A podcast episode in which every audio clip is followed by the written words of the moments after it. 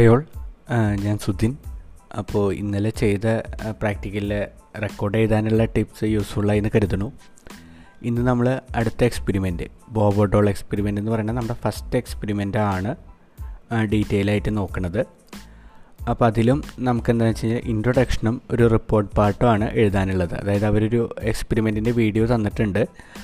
ആ വീഡിയോ കണ്ടിട്ട് difference between social learning theory and social cognitive theory applications of social learning theory അതിനുശേഷം ഈ violence എന്ന് പറയുന്നത് കണ്ടേജിയസ് ആണോ? ഈ മൂന്ന് കാര്യങ്ങളിലാണ് നമ്മളോട് ഒരു ഒപ്പീനിയൻ അല്ലെങ്കിൽ ഒരു റിപ്പോർട്ടാക്കിയിട്ട് എഴുതാൻ പറഞ്ഞിട്ടുള്ളത്. പിന്നെ നമുക്കൊരു ഇൻട്രൊഡക്ഷൻ പാർട്ടും എഴുതേണ്ടതുണ്ട്. അപ്പോൾ അതിനുള്ള പോയിന്റ്സ് നമുക്ക് ഇന്ന് നോക്കാം. അപ്പോൾ ഇൻട്രൊഡക്ഷനിൽ ഫസ്റ്റ് നമ്മളോട് പറയണത് റൈറ്റ് അബൌട്ട് ലേണിംഗ് എന്നാണ്. എന്താണ് ലേണിംഗ് അപ്പോൾ അതിന്റെ ഡെഫിനിഷൻ നമുക്കൊന്ന് നോക്കാം.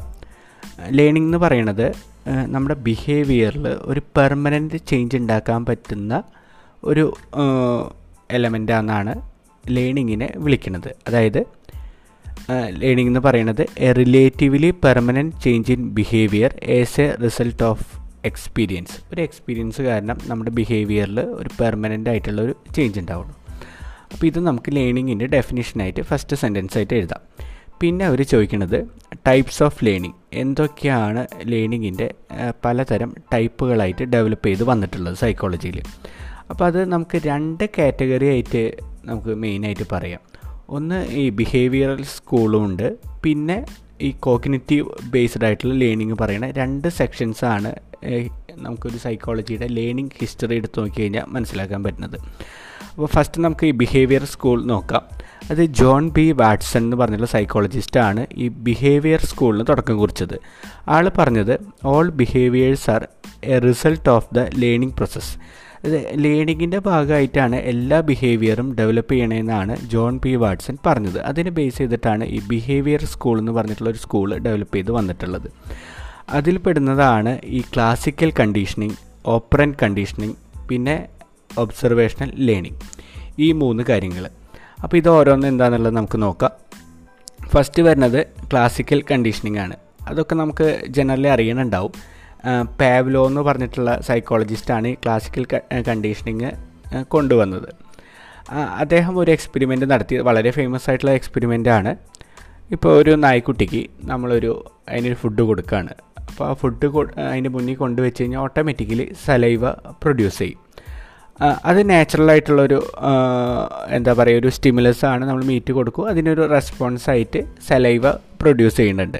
ഇനി അതിന്റെ ഒപ്പം ആൾ ഒരു കണ്ടീഷനും കൂടി ആഡ് ചെയ്തു. അതായത് ഈ മീറ്റ് കൊടുക്കുന്നതിന് മുമ്പ് ഒരു ബെല്ല് ആൾ റിങ് ചെയ്തു. ആ ബെല്ല് റിങ് ചെയ്ത് കഴിഞ്ഞാൽ അടുത്തതായിട്ട് ആൾ മീറ്റ് കൊടുക്കും. അത് കാണുമ്പോൾ നാച്ചുറലി നായ്ക്കുട്ടിക്ക് എന്താണ് സലൈവ പ്രൊഡ്യൂസ് ചെയ്യും. അങ്ങനെ ആൾ കുറച്ച് ദിവസം ബെല്ല് ചെയ്തു മീറ്റ് കൊടുത്തു. ബെല്ല് ചെയ്തു മീറ്റ് കൊടുത്തു. അങ്ങനെ കണ്ടീഷൻ ചെയ്ത് വന്നതിന് ശേഷം പിന്നെ ജസ്റ്റ് ആൾ ബെല്ല് റിങ് ചെയ്യുമ്പോൾ തന്നെ ഈ സലൈവ പ്രൊഡ്യൂസ് ചെയ്യണത് കണ്ടു. അപ്പോൾ ആൾ പറഞ്ഞത് എന്താണെന്ന് വെച്ച് കഴിഞ്ഞാൽ ഇങ്ങനൊരു എക്സ്ട്രാ ഒരു ന്യൂട്രലായിട്ടുള്ള സ്റ്റിമുലസ് കൂടി നമ്മൾ ആഡ് ചെയ്ത് കഴിഞ്ഞ് കഴിഞ്ഞാൽ നമുക്ക് certain type of learning import impart ചെയ്യാൻ പറ്റും ഒരു വ്യക്തിയിൽ നിന്നാണ് ആൾ പറഞ്ഞത്.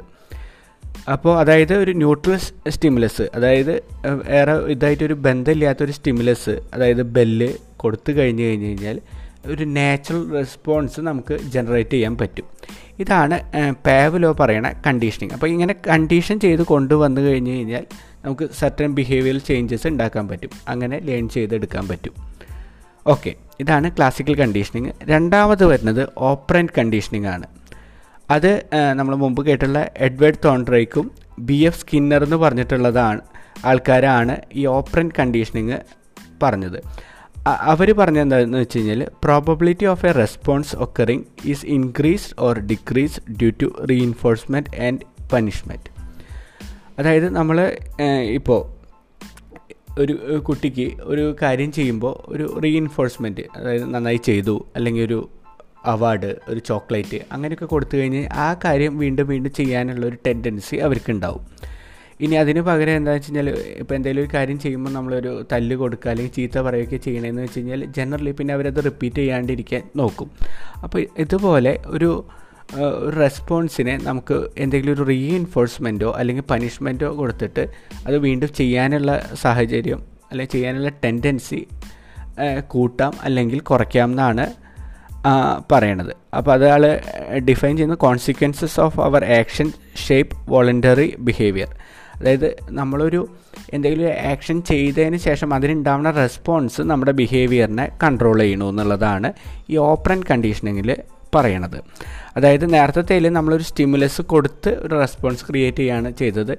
ഇവിടെ എന്താണെന്ന് വെച്ച് കഴിഞ്ഞാൽ ഈ റെസ്പോൺസിന് എന്തെങ്കിലും ഒരു റീഇൻഫോഴ്സ്മെന്റോ പനിഷ്മെന്റോ കൊടുത്തതിന് ശേഷം അത് പിന്നെ ഉണ്ടാവാനുള്ള സാഹചര്യങ്ങൾ കൂടെ കുറയ്ക്കുക എന്നുള്ള രീതിയിൽ കൺട്രോൾ ചെയ്യാൻ പറ്റും.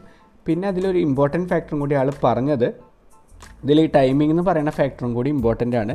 നമ്മൾ എപ്പോഴാണ് ഈ റീഇൻഫോഴ്സ്മെന്റ് കൊടുക്കുക എന്നുള്ളതും നമ്മുടെ ബിഹേവിയറിനെ തീരുമാനിക്കുന്ന ഒന്നാണ്.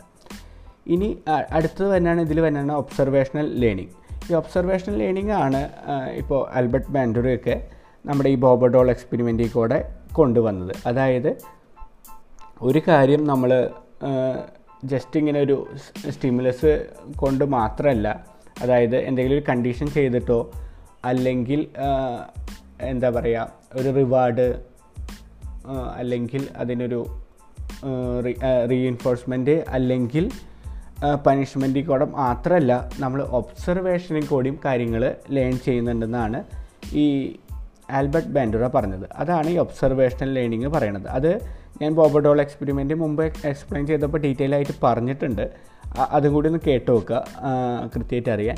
അപ്പോൾ ഈ മൂന്നെണ്ണമാണ് ഈ എന്താ പറയുക ബിഹേവിയർ സ്കൂളിലായിട്ട് വന്ന് നിൽക്കുന്നത് ഇനി അതേപോലെ തന്നെ ഡെവലപ്പ് ചെയ്ത് വന്നൊരു ഇതാണ് കോഗ്നറ്റീവ് ലേണിംഗ് കോഗ്നറ്റീവ് ലേണിംഗ് എന്ന് പറയുന്നത് നേരത്തെ ജസ്റ്റ് ഒരു എക്സ്പീരിയൻസ് അല്ലെങ്കിൽ സ്റ്റിമുലസ് റെസ്പോൺസ് ഈ രണ്ട് ലെവലിൽ മാത്രമാണ് നിന്നത്. അത് കൂടാണ്ട് ഇതിന്റെ ഉള്ളിൽ നടക്കണം. അതായത് നമുക്കൊരു എക്സ്പീരിയൻസ് ഉണ്ടാകുമ്പോൾ നമ്മുടെ മൈൻഡിൽ നടക്കണം അല്ലെങ്കിൽ ബ്രെയിനിൽ നടക്കുന്ന ഒരു പ്രോസസ്സും കൂടിയും അതായത് ആ കോഗ്നേറ്റീവ് പ്രോസസ്സും കൂടി ഇമ്പോർട്ടന്റ് ആണെന്ന് പറയുന്നതാണ് ഈ കോഗ്നേറ്റീവ് ലേണിംഗ് എന്ന് പറയണത്. അപ്പോൾ അതിൽ നമുക്ക് മെയിനായിട്ട് വരുന്നത് മൂന്നെണ്ണമാണ് ലേറ്റന്റ് ലേണിംഗ് ഉണ്ട് ലേൺഡ് ഹെൽപ്പ് ഹെൽപ്ലെസ്നെസ് ഉണ്ട് ഇൻസൈറ്റ് ലേണിംഗ് ഉണ്ട്. ലേറ്റന്റ് ലേണിംഗ് എന്ന് പറയുന്നത് എഡ്വേർഡ് ടോൾമൻ എന്ന് പറഞ്ഞിട്ടുള്ള സൈക്കോളജിസ്റ്റാണ് ഡെവലപ്പ് ചെയ്തത്. ആളെന്താ ചെയ്തതെന്ന് വെച്ച് കഴിഞ്ഞാൽ ഒരു ഒരു പതിനേഴ് ദിവസം മൂന്ന് ഗ്രൂപ്പ് ഓഫ് റാറ്റ്സിനെ ഒരു മെയ്സി കൂടെ മെയ്സ് എന്ന് പറഞ്ഞു കഴിഞ്ഞാൽ നമ്മൾ ഇങ്ങനെ വഴി കണ്ടുപിടിക്കുക എന്നൊക്കെ പറഞ്ഞിട്ട് കാണില്ലേ? അതേപോലത്തെ ഒരു കോംപ്ലക്സ് ആയിട്ടുള്ള ഒരു വഴികളുള്ള ഒരു പസിൽ. അതിന്റെ ഏതെങ്കിലും ഒരു വഴി കൂടെ മാത്രമാണ് ഇവർക്ക് പുറത്ത് പോകാൻ പറ്റുള്ളൂ. അല്ലെങ്കിൽ എന്താ വെച്ചാൽ അതിന്റെ ഉള്ളിൽ കൂടെ ഇങ്ങനെ കറങ്ങിക്കൊണ്ടേയിരിക്കും എലിക്കുട്ടീനെ വിട്ട് കഴിഞ്ഞ് കഴിഞ്ഞാൽ അപ്പോൾ ഈ റേറ്റിനെ മൂന്ന് ഗ്രൂപ്പ് ഓഫ് റേറ്റ്സിന് പറഞ്ഞു. അതിൽ ഒരു റൈറ്റിനെ നമ്മൾ മെയ്സിന്റെ തുടക്കത്തിൽ വെച്ചു. അത് അതിന്റെ ഉള്ളിലേക്ക് പോയി. കുറേ നേരം കറങ്ങിയിട്ട് ഏതെങ്കിലും ഒരു വഴി കൂടെ പുറത്ത് വന്നു. ആ പുറത്ത് വന്നു കഴിഞ്ഞ് കഴിഞ്ഞാൽ അതിനൊരു റിവാർഡ് കൊടുത്തു. അതാണ് ഫസ്റ്റ് ഗ്രൂപ്പ് എന്നിട്ട് വീണ്ടും അതിനെ പിടിച്ചിട്ടു. അതിന്റെ ഉള്ളിലേക്ക് അവിടെ വിട്ടു. പുറത്തെത്തിയപ്പോൾ ഒരു റിവാർഡ് കൊടുത്തു. ഇനി രണ്ടാമത്തെ ഗ്രൂപ്പിനാന്ന് വെച്ച് കഴിഞ്ഞാൽ പത്ത് ദിവസം വരെ അതിന് റിവാർഡൊന്നും കൊടുത്തില്ല. അപ്പോൾ അതിന് എന്താണെന്ന് വെച്ച് കഴിഞ്ഞാൽ ജസ്റ്റ് ഇങ്ങനെ കറങ്ങി നടക്കും. എപ്പോഴെങ്കിലുമൊക്കെ പുറത്ത് പോവും. അന്ന് വീണ്ടും പിടിച്ചിടും. വീണ്ടും അതിന്റെ ഉള്ളിൽ കൂടെ കറങ്ങി നടക്കും പുറത്തു പോകും എന്നാൽ പത്ത് ദിവസം കഴിഞ്ഞപ്പോൾ അത് പുറത്ത് വന്നപ്പോൾ അതിന് റിവാർഡ് കൊടുത്തു. വീണ്ടും പിടിച്ചിട്ടു. പിന്നെയുള്ള ദിവസങ്ങളിലൊക്കെ അതിന് പുറത്ത് വന്നപ്പോൾ അതിനൊരു റിവാർഡ് കൊടുത്തു. ഇനി മൂന്നാമത്തെ ഗ്രൂപ്പിന് എന്താണെന്ന് വെച്ച് കഴിഞ്ഞാൽ വേറെ സ്പെഷ്യലായിട്ട് റിവാർഡൊന്നും കൊടുത്തില്ല. ജസ്റ്റ് അതിനുള്ളിലേക്ക് വിട്ടു അതിങ്ങനെ കറങ്ങി നടന്നു. പുറത്തേക്ക് വരും. വീണ്ടും അതിന് പിടിച്ചിടും. വീണ്ടും അതിന്റെ ഉള്ളിൽ കറങ്ങി നടക്കും പുറത്തേക്ക് വരും. അപ്പോൾ ഇതിൽ നമുക്ക് ഈ റിവാർഡ് കൊടുത്ത മൗസിന്റെ കാര്യമാണെങ്കിൽ നമുക്ക് എന്താണെന്ന് വെച്ച് കഴിഞ്ഞാൽ ഓരോ ദിവസം പൂവും തോറും അതായത് ഫസ്റ്റത്തെ ദിവസം ഒരു റിവാർഡ് കൊടുത്തു രണ്ടാമത്തെ ദിവസം റിവാർഡ് കൊടുക്കുമ്പോൾ ലാസ്റ്റത്തെ ദിവസങ്ങളിലേക്ക് വരുമ്പോഴേക്കും അത് പെട്ടെന്ന് വേറെ ഇതിൽ ബ്ലൈൻഡ് സ്പോട്ടുകളായിട്ടുള്ള ഏരിയയിലേക്കൊന്നും പോവാണ്ട് ഡയറക്റ്റ്ലി ആ വഴിയിലേക്ക് തന്നെ അതായത് പുറത്തേക്ക് കിടക്കാനുള്ള വഴിയിലേക്ക് തന്നെ എത്തണമായിട്ട് കണ്ടു. അത് ഫാസ്റ്റായി ഓരോ തവണ അത് പോകുമ്പോഴും ഫാസ്റ്റായി ഫാസ്റ്റായി വേറെ മിസ്സിംഗ് ആയിട്ടുള്ള വഴികളിലേക്കൂടെ പോവാണ്ട് ഡയറക്റ്റ് പുറത്തേക്ക് എത്തണ രീതിയിലേക്ക് കണ്ടു. ബാക്കി പത്ത് ദിവസം വരെ ബാക്കി ഇപ്പോൾ നോൺ റിവാർഡ് കൊടുക്കാത്ത റേറ്റ്സ് ആയാലും നമ്മുടെ സെക്കൻഡ് ഗ്രൂപ്പ് അതായത് പത്ത് ദിവസം കഴിഞ്ഞ് റിവാർഡ് കൊടുത്ത റേറ്റ്സ് ആയാലും ഇതിന്റെ ഉള്ളിൽ കുറേ ഇങ്ങനെ കറങ്ങി നടക്കും. എപ്പോഴെങ്കിലുമൊക്കെ അത് പുറത്തേക്ക് പോകും. എന്നാൽ പത്ത് പത്ത് ദിവസം കഴിഞ്ഞ് റിവാർഡ് കൊടുത്ത് നമ്മുടെ സെക്കൻഡ് ഗ്രൂപ്പ് ഓഫ് റൈറ്റ്സിൽ കണ്ടത് എന്താണെന്ന് വെച്ച് കഴിഞ്ഞാൽ പത്താമത്തെ ദിവസം വരെ അതിങ്ങനെ കറങ്ങി നടക്കുകയാണ് പ്രത്യേകിച്ച് ഇതൊന്നുമില്ല. ഈ റിവാർഡ് കൊടുത്ത മൊമെന്റിൽ പിറ്റേ ദിവസം തന്നെ നമ്മുടെ ആദ്യം തൊട്ട് റിവാർഡ് കൊടുത്ത റാറ്റിന്റെ അതേ സ്പീഡിൽ അത് പുറത്തേക്ക് വന്നതായിട്ട് കണ്ടു. അപ്പോൾ ഇതിൽ നിന്ന് അവർ മനസ്സിലാക്കിയത് എന്താണെന്ന് വെച്ച് കഴിഞ്ഞാൽ ഇവർ ഇതിന്റെ ഉള്ളിൽ കറങ്ങി നടന്ന സമയത്തൊക്കെ ഇത് ഈ മെയ്സിനെ കുറിച്ചിട്ട് പഠിക്കുന്നുണ്ട്. ഏതൊക്കെയാണ് പ്രശ്നമുള്ള ഏരിയാസ് ഏതി കൂടെ പോയി നമുക്ക് പുറത്ത് കിടക്കാമെന്നൊക്കെ അവർ പഠിക്കുന്നുണ്ട്. പക്ഷേ അവർക്ക് അതിനൊരു മോട്ടിവേഷൻ ഇല്ല പുറത്ത് കിടക്കാൻ. അതുകൊണ്ട് തന്നെ അത് ജസ്റ്റ് അതിന്റെ ഉള്ളിൽ കറങ്ങി നടന്നുകൊണ്ടിരിക്കും. പക്ഷേ റിവാർഡ് കിട്ടുന്നു മനസ്സിലായപ്പോൾ എന്താണ്? ആ പഠിച്ച നോളജൊക്കെ യൂസ് ചെയ്തിട്ട് പെട്ടെന്ന് അവർ പുറത്തേക്ക് കടന്നു. അതായത് അപ്പോൾ ഈ എക്സ്പെരിമെന്റിൽ കൂടെ അവർ മനസ്സിലാക്കിയത് നമുക്ക് റീഇൻഫോഴ്സ്മെന്റ് ഒന്നും ഇല്ലെങ്കിൽ നമ്മളത് ചിലപ്പോൾ റെസ് നമ്മൾ പഠിക്കുന്നുണ്ടെങ്കിലും ലേണിംഗ് എന്നുള്ള പ്രൊസീജിയർ നടക്കുന്നുണ്ടെങ്കിലും അത് പ്രകടിപ്പിച്ച് പ്രകടിപ്പിക്കണമെന്ന് നിർബന്ധമില്ല. അതാണ് ഈ ലേറ്റൻ ലേണിംഗ് പറയുന്നത് അതായത് നമ്മൾ ലേണിംഗ് എപ്പോഴും നടക്കുന്നുണ്ട്. ഒരു എന്തെങ്കിലും സെർട്ടൻ റീഎൻഫോഴ്സ്മെന്റോ നമുക്കത് പ്രകടിപ്പിക്കേണ്ട സാഹചര്യം വരുമ്പോൾ മാത്രമാണ് നമ്മളത് പ്രകടിപ്പിക്കണേ എന്നുള്ളതാണ് ലാറ്റൻ ലേണിങ് പറയണത്. ഇനി അടുത്തത് വരുന്നത് ഇൻസൈറ്റ് ലേണിംഗ് എന്ന് പറഞ്ഞിട്ടുള്ള കോളറിന്റെ ഒരു എക്സ്പെരിമെന്റ് ആണ്. ആളെന്താ ചെയ്തതെന്ന് വെച്ച് കഴിഞ്ഞാൽ ആൾക്കൊരു ചിമ്പാൻസി ഉണ്ടായിരുന്നു സുൽത്താൻ എന്ന് പേരായിട്ട്. ആ ചിമ്പാൻസിക്ക് ആദ്യം എന്താണെന്ന് വെച്ച് കഴിഞ്ഞാൽ ഒരു കേജിന്റെ ഉള്ളിലാണ് അതിന്റെ അടുത്തൊരു ബനാന വെച്ച് കൊടുത്തു. അപ്പോൾ അത് സിമ്പിളായിട്ട് അത് എടുത്തിട്ട് കഴിച്ചു. പിന്നെ അത് കഴിഞ്ഞിട്ട് ആ, ബനാന കുറച്ചും കൂടി നീക്കി വെച്ച് കൊടുത്തു. എന്നിട്ട് അതിന്റെ ഉള്ളിലൊരു കേജിന്റെ ഉള്ളിൽ സ്റ്റിക്ക് വെച്ച് കൊടുത്തു. അപ്പോൾ നമുക്കറിയാം ചിമ്പാൻസികൾ ഏകദേശം പെട്ടെന്ന് ഇങ്ങനത്തെ കാര്യങ്ങൾ ക്യാച്ച് ചെയ്യണതാണ്. അപ്പോൾ അത് സ്റ്റിക്ക് ഇട്ടിട്ട് കുറച്ച് തള്ളി തള്ളി ആ ബനാന അങ്ങോട്ട് എടുത്തു. അടുത്തതായി ചെയ്തത് ഈ ഒരു സ്റ്റിക്ക് കൊണ്ട് എത്താത്തൊരു ദൂരത്തിൽ ബനാന വെച്ച് കൊടുത്തു. അതിനുശേഷം രണ്ട് സ്റ്റിക്ക് അതിന്റെ ഉള്ളിൽ വെച്ച് കൊടുത്തു. അപ്പോൾ എന്താണെന്ന് വെച്ചാൽ ഫസ്റ്റത്തെ പോലെ സ്റ്റിക്ക് വെച്ചിട്ട് ആക്കാൻ നോക്കി പക്ഷേ എത്തണില്ല എന്നിട്ട് രണ്ടാമത്തെ സ്റ്റിക്ക് എറിഞ്ഞു നോക്കി എന്നിട്ടും കിട്ടണില്ല. അപ്പോൾ ഇവർ ആ എറിഞ്ഞ സ്റ്റിക്കൊക്കെ വീണ്ടും എടുത്തിട്ട് രണ്ട് സ്റ്റിക്ക് വീണ്ടും ഉള്ളിൽ വെച്ച് കൊടുത്തു. പെട്ടെന്ന് എന്താണെന്ന് വെച്ച് കഴിഞ്ഞാൽ ചിമ്പാൻസി ഒരു ഭയങ്കര ജോയ്ഫുൾ എക്സ്പ്രഷൻ ചെയ്തതിന് ശേഷം ഈ ഒരു സ്റ്റിക്കിന്റെ എടുത്ത് നോക്കിയപ്പോൾ അത് ഹോളോ ആണ്. അപ്പോൾ ഈ ഹോളോ സ്റ്റിക്കിന്റെ ഉള്ളിൽ മറ്റേ സ്റ്റിക്ക് കൂടി ടൈപ്പ് ചെയ്ത് വെച്ചിട്ട് തട്ടി തട്ടി ഈ ബനാന എടുത്തു.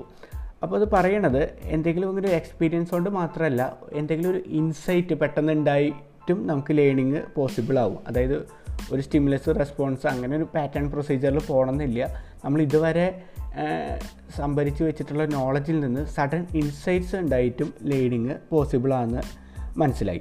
ഇതാണ് നമ്മൾ ഇൻസൈറ്റ് ലേണിംഗ് എന്ന് പറയണത്.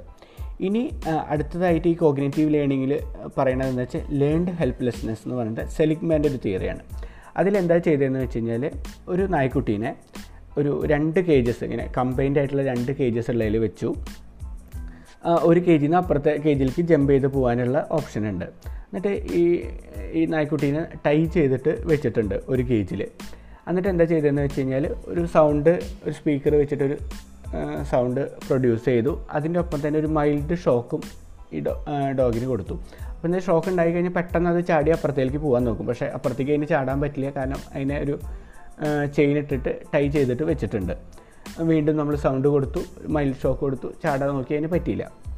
ഇങ്ങനെ കുറച്ച് അതിനെ കണ്ടീഷൻ ചെയ്തെടുത്തു. അതിന് ശേഷം ഈ ഇങ്ങനത്തെ ചെയിനൊന്നും ഇല്ലാണ്ട് രണ്ട് ഈ ഈ എക്സ്പെരിമെന്റിലുള്ള നായ്ക്കുട്ടീനെയും അതല്ലാണ്ടുള്ളൊരു നായ്ക്കുട്ടീനെയും കൊണ്ടുവച്ചു. ഇവർക്ക് രണ്ടുപേർക്ക് അപ്പുറത്തെ കേജിലേക്ക് ചാടാനുള്ള സാഹചര്യമുണ്ട്. ഇനി ഈ സൗണ്ട് ഉണ്ടാക്കി മൈൽഡ് ഷോക്ക് ജസ്റ്റ് കൊടുത്തു. ആ മൈൽഡ് ഷോക്ക് കൊടുക്കണതിന്റെ ഒപ്പം ഈ പഴയ എക്സ്പീരിയൻസിൽ അല്ലാത്ത നായ്ക്കുട്ടി ഉണ്ടല്ലോ അത് ചാടി അപ്പുറത്ത് ഇതിലേക്ക് പോവും. പക്ഷേ ഈ നായ്ക്കുട്ടി എന്താ ചെയ്യുകയെന്ന് വെച്ച് കഴിഞ്ഞാൽ ആ മൈൽഡ് ഷോക്ക് സഹിച്ച് അവിടെ ഇരിക്കും. കാരണം എന്താണെന്ന് വെച്ചാൽ അതിന്റെ കണ്ടീഷന്റെ ആയിട്ടുണ്ട്. അത് എത്ര ശ്രമിച്ചാലും അപ്പുറത്തേക്ക് ചാടി പോകാൻ പറ്റില്ല എന്നുള്ളത്. അപ്പോൾ ഇതിനെയാണ് ലേൺഡ് ഹെൽപ്ലെസ്നെസ് എന്ന് പറയണത് അതായത് നമ്മുടെ പാസ്റ്റ് എക്സ്പീരിയൻസസ് വെച്ചിട്ട് നമുക്കൊരു കാര്യം ചെയ്യാൻ പറ്റില്ല എന്ന് നമ്മൾ കോഗ്നേറ്റീവിൽ തീരുമാനിച്ച് വെക്കുമ്പോൾ അത് നമ്മുടെ ഒരു ആക്ഷന് റെസ്ട്രിക്ഷൻ ആവും. ഒരു ഹെൽപ്ലെസ്നെസ് ക്രിയേറ്റ് ചെയ്യും. ഇതും ഒരു സെറ്റൻ പാറ്റേൺ ഓഫ് ലേണിംഗ് ആണ്. അപ്പോൾ ഇതിനെ കോഗ്നേറ്റീവ് ലേണിംഗ് എന്നാണ് പറയുന്നത്. അതായത് ഇതിൽ നമ്മുടെ മെന്റൽ പ്രോസസ്സസ് എത്രത്തോളം നമ്മുടെ ലേണിങ്ങിനെയും നമ്മുടെ ബിഹേവിയറിനെയും എഫക്റ്റ് ചെയ്യണമെന്നാണ് പറയണത്. അപ്പോൾ ഈ രണ്ട് സ്കൂൾ ഓഫ് ലേണിങ് നിലനിൽക്കുന്നുണ്ട്. അപ്പോൾ ഇതിൽ നിന്ന് ഇതാണ് നമ്മുടെ ടൈപ്സ് ഓഫ് ലേണിംഗ് എന്ന് പറഞ്ഞിട്ട് പറയുന്നത്. ഈ കോഗ്നേറ്റീവ് ലേണിംഗ് പറയാൻ കാരണം എന്താണെന്ന് വെച്ച് കഴിഞ്ഞാൽ ഇനീഷ്യലി ബാൻഡുറ ഈ ബോബഡോൾ എക്സ്പെരിമെന്റ് എന്ന് പറഞ്ഞിട്ടുള്ള എക്സ്പെരിമെന്റ് ചെയ്തതിന് ശേഷം എത്തിയത് സോഷ്യൽ ലേണിംഗ് തിയറി എന്ന് പറഞ്ഞിട്ടുള്ള ലേണിംഗ് തിയറിയിലാണ് എന്നിട്ട് അത് ഫർദർ ഈ കോഗ്നിറ്റീവ് ലേണിങ്ങിന്റെ ഫാക്ടേഴ്സും കൂടി ഇൻക്ലൂഡ് ചെയ്തിട്ട് സോഷ്യൽ കോഗ്നേറ്റീവ് ലേണിംഗ് തിയറി എന്ന് പറഞ്ഞിട്ടൊരു തിയറിയും കൂടി ഡെവലപ്പ് ചെയ്യുണ്ടായി അപ്പോൾ അതും നമുക്കിതിൽ ഡിസ്കസ് ചെയ്യാനുണ്ട്. അതുകൊണ്ടാണ് ഈ രണ്ട് ലേണിംഗ് തിയറീംസും നമ്മൾ പറഞ്ഞത്.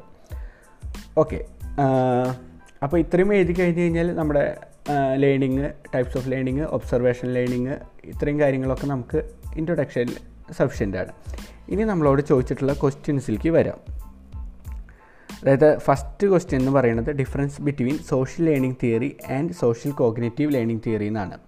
അപ്പോൾ ഈ സോഷ്യൽ ലേണിങ്ങിൽ പറയണത്. അതായത് ഈ ബാൻഡുറ ഈ എക്സ്പെരിമെന്റ് ചെയ്തതിന് ശേഷം പറഞ്ഞത് അതായത് ലേണിംഗ് എന്ന് പറയണത് ഒബ്സർവേഷനും ഇമിറ്റേഷനും കൊണ്ടാണ് ഉണ്ടാവണത്. അതിന്റെ ഒപ്പം തന്നെ ആ എക്സ്പെരിമെന്റിൽ തന്നെ എന്തെങ്കിലും ഒരു പോസിറ്റീവ് ഇൻഫോഴ്സ്മെന്റ് കൂടി റീഇൻഫോഴ്സ്മെന്റ് അല്ലെങ്കിൽ പനിഷ്മെന്റ് ഒക്കെ കൊടുത്തു കഴിഞ്ഞ് കഴിഞ്ഞാൽ ആ ബിഹേവിയർ പാറ്റേണിൽ മാറ്റം ഉണ്ടാവണമെന്ന് അവർ മനസ്സിലായി. അപ്പോൾ ഒബ്സർവേഷൻ പ്ലസ് റീഇൻഫോഴ്സ്മെന്റ് ഇത് ത്രൂ ആണ് ലേണിംഗ് പോസിബിൾ ആവണമെന്നാണ് ഈ സോഷ്യൽ ലേണിംഗ് തിയറിയിൽ പറയണത്. ഇനി അത് തന്നെ ഫർദർ ഡെവലപ്പ് ചെയ്തിട്ടാണ് ഈ സോഷ്യൽ കോഗ്നേറ്റീവ് ലേണിംഗ് തിയറി എന്ന് പറഞ്ഞിട്ട് ഡെവലപ്പ് ചെയ്തത്. അപ്പോൾ അതിലവർ പറയണതെന്ന് വെച്ച് കഴിഞ്ഞാൽ എല്ലാ ലേണിങ്ങും ഒരു ഡയറക്റ്റ് എക്സ്പീരിയൻസിൽ കൂടെ ആവണമെന്നില്ല അതിലൊരു കോഗ്നേറ്റീവ് അതായത് ഇതിന്റെ ഒപ്പം തന്നെ അതായത് ഒബ്സർവ് ചെയ്യണതിന്റെ ഒപ്പം തന്നെ നമ്മുടെ ഒരു മെന്റൽ ഫാക്ടറും കൂടിയും അതിൽ ഇൻവോൾവ് ആവുന്നുണ്ട്. അതുകൊണ്ടാണ് അതിനെ സോഷ്യൽ കോഗ്നേറ്റീവ് ലേണിംഗ് തിയറി എന്ന് വിളിച്ചത്. അതായത് ഒരു മീഡിയേറ്റർ ഫാക്ടറായിട്ട് ഒരു കോഗ്നേറ്റീവ് പ്രോസസ്സും കൂടിയും ലേണിങ്ങിൽ ഇൻവോൾവ് ആവണമെന്ന് പറയണു. അതിനവർ ഒരു ആ ഒരു നാല് കോഗ്നേറ്റീവ് ഫാക്ടേഴ്സ് അവർ ഡിഫൈൻ ചെയ്തിട്ടുണ്ട്. അതായത് അത് അറ്റൻഷൻ റിട്ടൻഷൻ പ്രൊഡക്ഷൻ പ്ലസ് മോട്ടിവി മോട്ടിവേഷൻ അതായത് നമ്മൾ എത്രത്തോളം അറ്റൻഡ് അറ്റന്റീവ് ആണ്. ഇപ്പോൾ അതായത് ഇപ്പോൾ ബോബഡോൾ എക്സ്പെരിമെന്റ് കേസിൽ തന്നെ ഇപ്പോൾ ഒരു വ്യക്തിനെ നമ്മൾ ഒബ്സർവ് ചെയ്യുമ്പോൾ അതിൽ എത്രത്തോളം നമ്മൾ അറ്റൻഷൻ കൊടുക്കണമെന്നുള്ളത് ഇമ്പോർട്ടന്റ് ആണ്. അത് എത്രത്തോളം നമ്മൾ മെമ്മറിയിൽ സൂക്ഷിക്കുന്നു റിട്ടൻഷൻ അത് ഇമ്പോർട്ടന്റ് ആണ്. ഇനി അത് പ്രൊഡ്യൂസ് ചെയ്യാനുള്ള നമ്മുടെ ഒരു മോട്ടിവേഷൻ കാര്യങ്ങൾ അതൊക്കെ ഇമ്പോർട്ടന്റ് ആണ്. അപ്പോൾ ഇത്രയും ഫാക്ടേഴ്സ് ശരിക്കും ഇതിനെ റീപ്രൊഡ്യൂസ് ചെയ്യണേലും ലേണിംഗ് നടക്കണേലും ഇമ്പോർട്ടന്റ് ആണ്. അപ്പോൾ ഈ കോഗ്നേറ്റീവ് പ്രൊസീജിയറും കൂടിയും ഇമ്പോർട്ടന്റ് ആണ്. ഈ ബിഹേവിയർ ഇതിന്റെ ഒപ്പം എന്നുള്ള രീതിയിലാണ് സോഷ്യൽ കോഗ്നേറ്റീവ് തിയറി പറയണത് അതോടൊപ്പം തന്നെ ആളൊരു സെൽഫ് എഫിക്കസി എന്ന് പറഞ്ഞിട്ടുള്ള ഒരു ഇമ്പോർട്ടന്റ് ഫാക്ടറും കൂടിയും പറഞ്ഞു.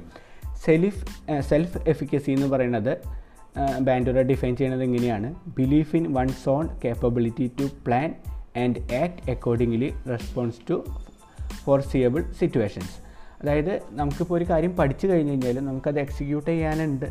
എക്സിക്യൂട്ട് ചെയ്യാൻ പറ്റും എന്നുള്ളൊരു ബിലീഫ് ഉണ്ടല്ലോ. ഒരു സെൽഫ് കോൺഫിഡൻസ് അതും കൂടിയും എന്താ പറയുക ലേണിങ്ങിൽ ഇമ്പോർട്ടന്റ് ആണ്. അല്ലെങ്കിൽ അതെങ്ങനെ നമ്മുടെ ബിഹേവിയറിലേക്ക് ഇൻഫ്ലുവൻസ് ചെയ്യണു ചെയ്യണമെന്നുള്ളതിൽ ഇമ്പോർട്ടന്റ് ആണെന്നുള്ളത് ഈ സോഷ്യൽ കോഗ്നേറ്റീവ് തിയറിയിൽ പറയണു. അപ്പോൾ ഇതാണ് രണ്ട് വ്യത്യാസം. അതായത് സോഷ്യൽ ലേണിംഗ് തിയറി എന്ന് പറഞ്ഞു കഴിഞ്ഞാൽ ഒബ്സർവേഷൻ പ്ലസ് ഈ റീഇൻഫോഴ്സ്മെന്റ് മാത്രമേ ഉള്ളൂ എന്ന് പറയുന്നു.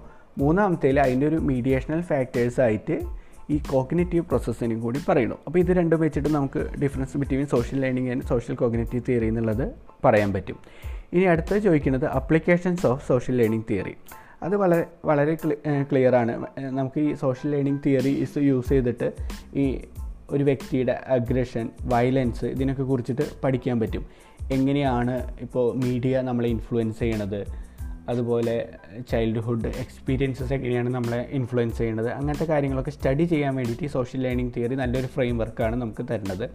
അതേപോലെ പോസിറ്റീവായിട്ടുള്ള മോഡൽസ് പോസിറ്റീവായിട്ടുള്ള റോൾ മോഡൽസ് എങ്ങനെ ഒരു വ്യക്തിനെ ഇൻഫ്ലുവൻസ് ചെയ്യുന്നു അങ്ങനെയുള്ള കാര്യങ്ങൾ നമുക്ക് സ്റ്റഡി ചെയ്യാൻ പറ്റും. പിന്നെ ഇത് സോഷ്യൽ വർക്കേഴ്സ് അല്ലെങ്കിൽ ലീഡേഴ്സിനൊക്കെ എന്താണെന്ന് വെച്ച് കഴിഞ്ഞാൽ പോസിറ്റീവായിട്ടുള്ളൊരു ഇമ്പാക്റ്റ് സൊസൈറ്റിയിൽ ഉണ്ടാക്കാൻ ഇങ്ങനത്തെ ഈ social learning theory models use ചെയ്യാം. അതായത് വളരെ നല്ല ബിഹേവിയേഴ്സ് നല്ല മൂവീസ് ഇതൊക്കെ സ്റ്റുഡൻസിന് കാണിച്ചു കൊടുക്കുക അല്ലെങ്കിൽ കുട്ടികൾക്ക് കാണിച്ചു കൊടുക്കുക ഇതൊക്കെ അവരുടെ ബിഹേവിയറിനെ ഒരു സെറ്റൻ ലെവൽ വരെ സപ്പോർട്ടീവായിട്ട് ഹെൽപ്പ് ചെയ്യും. ഓക്കെ അപ്പോൾ ഇത് ഇതൊക്കെയാണ് അതിന്റെ അപ്ലിക്കേഷൻസ് ആയിട്ട് നമുക്ക് പറയാൻ പറ്റുന്ന കാര്യം ഇതൊക്കെ എന്ന് വെച്ചാൽ ഒരു ഒന്നര പേജിൽ എഴുതണ്ട കേട്ടോ അപ്പോൾ വളരെ ഡീറ്റെയിൽ ആയിട്ട് ചെയ്തേണ്ട. ഇതിനൊരു സമ്മറൈസ് ചെയ്ത് നിങ്ങളൊരു വേഡ്സിൽ എഴുതിയാൽ മതി. പിന്നെ അടുത്ത question based on the theory and its application do you think violence is contagious അതാണ്. അതായത് ഇപ്പോൾ ബോബഡോള എക്സ്പെരിമെന്റിൽ മെയിനായിട്ട് നോക്കിയത് കുട്ടികൾക്ക് ഉണ്ടാകുന്ന ഒരു വയലന്റ് നേച്ചറാണ് അഗ്രഷനാണ് അപ്പോൾ അത് കണ്ടേജിയസ് ആണോ? കണ്ടേജിയസ് എന്ന് പറഞ്ഞു കഴിഞ്ഞാൽ ജസ്റ്റ് ഒരു ഒബ്സർവേഷനിൽ കൂടെ ഒരു വ്യക്തിയിൽ നിന്ന് മറ്റൊരു വ്യക്തിയിലേക്ക് ട്രാൻസ്ഫർ ചെയ്ത് പോണതാണോ എന്നാണ് ക്വസ്റ്റ്യൻ ചോദിക്കുന്നത്. അപ്പോൾ അതിൽ നമുക്ക് ഡയറക്റ്റ്ലി പറയാൻ പറ്റില്ല എന്നുള്ളത് തന്നെയാണ് അതിന്റെ ആൻസർ അതായത് ഒരു ഒരു ക്രിറ്റിസിഷൻ ക്രിറ്റിസൈസ് ചെയ്ത് ഉള്ള സ്കോളേഴ്സ് പറഞ്ഞിട്ടുള്ളത് ബയോളജിക്കൽ ഫാക്ടേഴ്സ് ഒരിക്കലും ഈ ബാൻഡുറയുടെ ഈ എക്സ്പെരിമെന്റിലോ സോഷ്യൽ ലേണിംഗ് തിയറിയിലൊന്നും കൺസിഡർ ചെയ്തിട്ടില്ല. അതായത് അവരൊരു ജനറ്റിക്കൽ നേച്ചർ ഉണ്ടാവും അതുപോലെ സർട്ടൻ ഹോർമോൺ ഇംബാലൻസസ് കാര്യങ്ങൾ ഇതൊക്കെ അഗ്രഷനെ ബാധിക്കുന്നതാണ് കാരണം ഇപ്പോൾ നമുക്ക് തൈറോയിഡ് അങ്ങനത്തെ ഡിസീസസ് ഹൈപ്പർ തൈറോയിഡിസം തൈറോയിഡിസം അങ്ങനെ ആ ടി എസ് എച്ച് ലെവലിൽ വേരിയേഷനൊക്കെ ഈ അഗ്രഷൻ ഉണ്ടാക്കുന്നത് മൂഡ് സ്വിങ്സ് ഉണ്ടാക്കണതൊക്കെയാണ് അതുപോലെ പല തരത്തിലുള്ള ഹോർമോണൽ ഹോർമോണൽ ഇംബാലൻസ് കാര്യങ്ങളൊക്കെ അഗ്രഷൻ ഉണ്ടാക്കും അപ്പോൾ അതൊരു ഫാക്ടറാണ് അതുകൊണ്ട് തന്നെ എപ്പോഴും അതൊരു ഒബ്സർവേഷൻ ത്രൂ മാത്രമാണ് അത് സ്പ്രെഡ് ചെയ്യണതെന്ന് നമുക്ക് പറയാൻ പറ്റില്ല. പിന്നെയുള്ളത് ഇപ്പോഴത്തെ ലേറ്റസ്റ്റ് റിസർച്ചസ് കാര്യങ്ങളൊക്കെ പറയണത് ഈ അഗ്രഷൻ എന്ന് പറയുന്നത് നമ്മുടെ ഇൻപോൺ ആയിട്ടുള്ള ഒരു ക്യാരക്ടറിസ്റ്റിക്സ് ആണ്. പക്ഷേ നമ്മുടെ എൻവയോൺമെന്റ് ത്രൂ ഇത് എന്താ പറയുക ഡെവലപ്പ് ആവാനും ഡെവലപ്പ് ആവാണ്ടിരിക്കാനുമുള്ള സിറ്റുവേഷൻ ഉണ്ട്. അപ്പോൾ ഒരിക്കലും നമുക്ക് ജസ്റ്റ് ഒരു ഒബ്സർവേഷൻ ത്രൂ മാത്രം ഇത് സ്പ്രെഡ് ചെയ്യണമെന്ന് പറയാൻ പറ്റില്ല. ഇതിലൊരു നേരത്തെ പറഞ്ഞ പോലെ ഒരു നമ്മുടെ കോഗ്നേറ്റീവ് ഫാക്ട് ഫാക്ടേഴ്സും കൂടിയും അതിൽ ഇമ്പോർട്ടന്റ് ആണ്. അതായത് എങ്ങനെയാണ് നമ്മൾ സൊസൈറ്റീനെ കുറിച്ചിട്ട് കാണുന്നത്?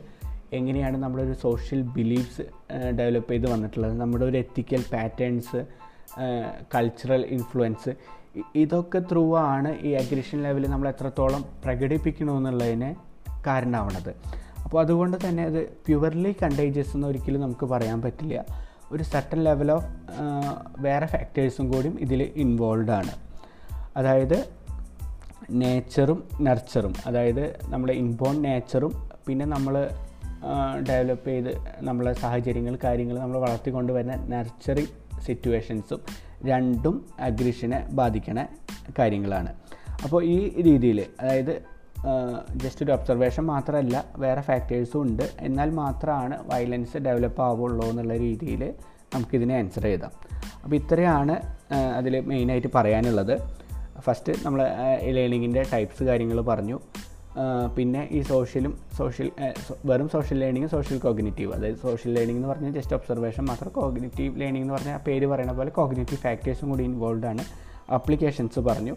പിന്നെ ഈ അഗ്രേഷന്റെ കാര്യം പറഞ്ഞു. അപ്പോൾ ഇത്രയും എഴുതി കഴിഞ്ഞ് കഴിഞ്ഞാൽ ആ എക്സ്പെരിമെന്റ് നമുക്ക് കംപ്ലീറ്റ് ചെയ്യാൻ പറ്റും. അപ്പോൾ നിങ്ങൾക്ക് എഴുതാനുള്ള അത്യാവശ്യം പോയിൻസൊക്കെ ഇതിൽ നിന്ന് കിട്ടിയെന്ന് കരുതുന്നു. ഇനി എന്തെങ്കിലും അഡീഷണൽ ഡീറ്റെയിൽസോ കാര്യങ്ങളോ വേണമെങ്കിൽ ജസ്റ്റ് മെസ്സേജ് ചെയ്യുക. ഇതിൽ എന്തെങ്കിലും ഫീഡ്ബാക്ക്സ് ഉണ്ടെങ്കിൽ പറയാം. കാരണം നിങ്ങൾക്ക് യൂസ്ഫുൾ ആവണുണ്ടെന്ന് അറിഞ്ഞാലാണ് നമുക്ക് ചെയ്യാനും ഒരു ഇൻട്രസ്റ്റ് അപ്പോൾ അതും പറയാം. Okay thank